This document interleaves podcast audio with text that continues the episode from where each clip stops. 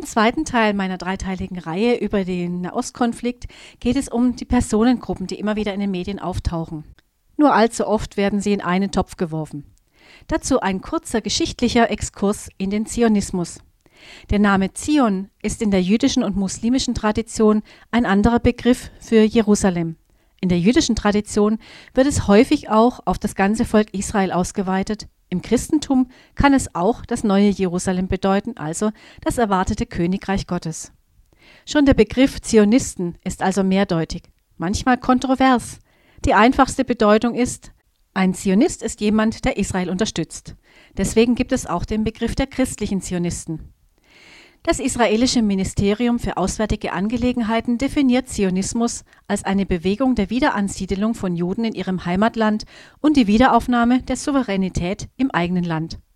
Der Begriff stammt übrigens von dem jüdischen Autor Nathan Birnbaum aus dem Jahre 1885, während Theodor Herzl als der Begründer des politischen modernen Zionismus gilt Christliche Zionisten sind solche, die einen Staat Israel auf heutigem Territorium unterstützen, und oft machen sie keinen Unterschied dabei zwischen orthodoxen und säkularen Juden, zwischen dem politischen Staat Israel und dem Volk Israel oder stehen auch hinter der nicht unumstrittenen Siedlungspolitik.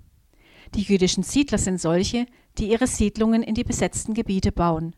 Manche von ihnen gehören zur ultraorthodoxen Gruppe und schotten sich komplett von ihrer Umgebung ab andere siedeln mehr aus ideologischen Gründen dort. Das ist ein kritisches Thema. Palästinenser betrachten sie als Invasoren und Feinde, doch die Siedler betrachten das Land rechtmäßig als ihnen gehörig. Es ist immer wieder ein schwieriges Thema auch für die israelische Regierung. Und damit bis gleich nach der kleinen musikalischen Pause.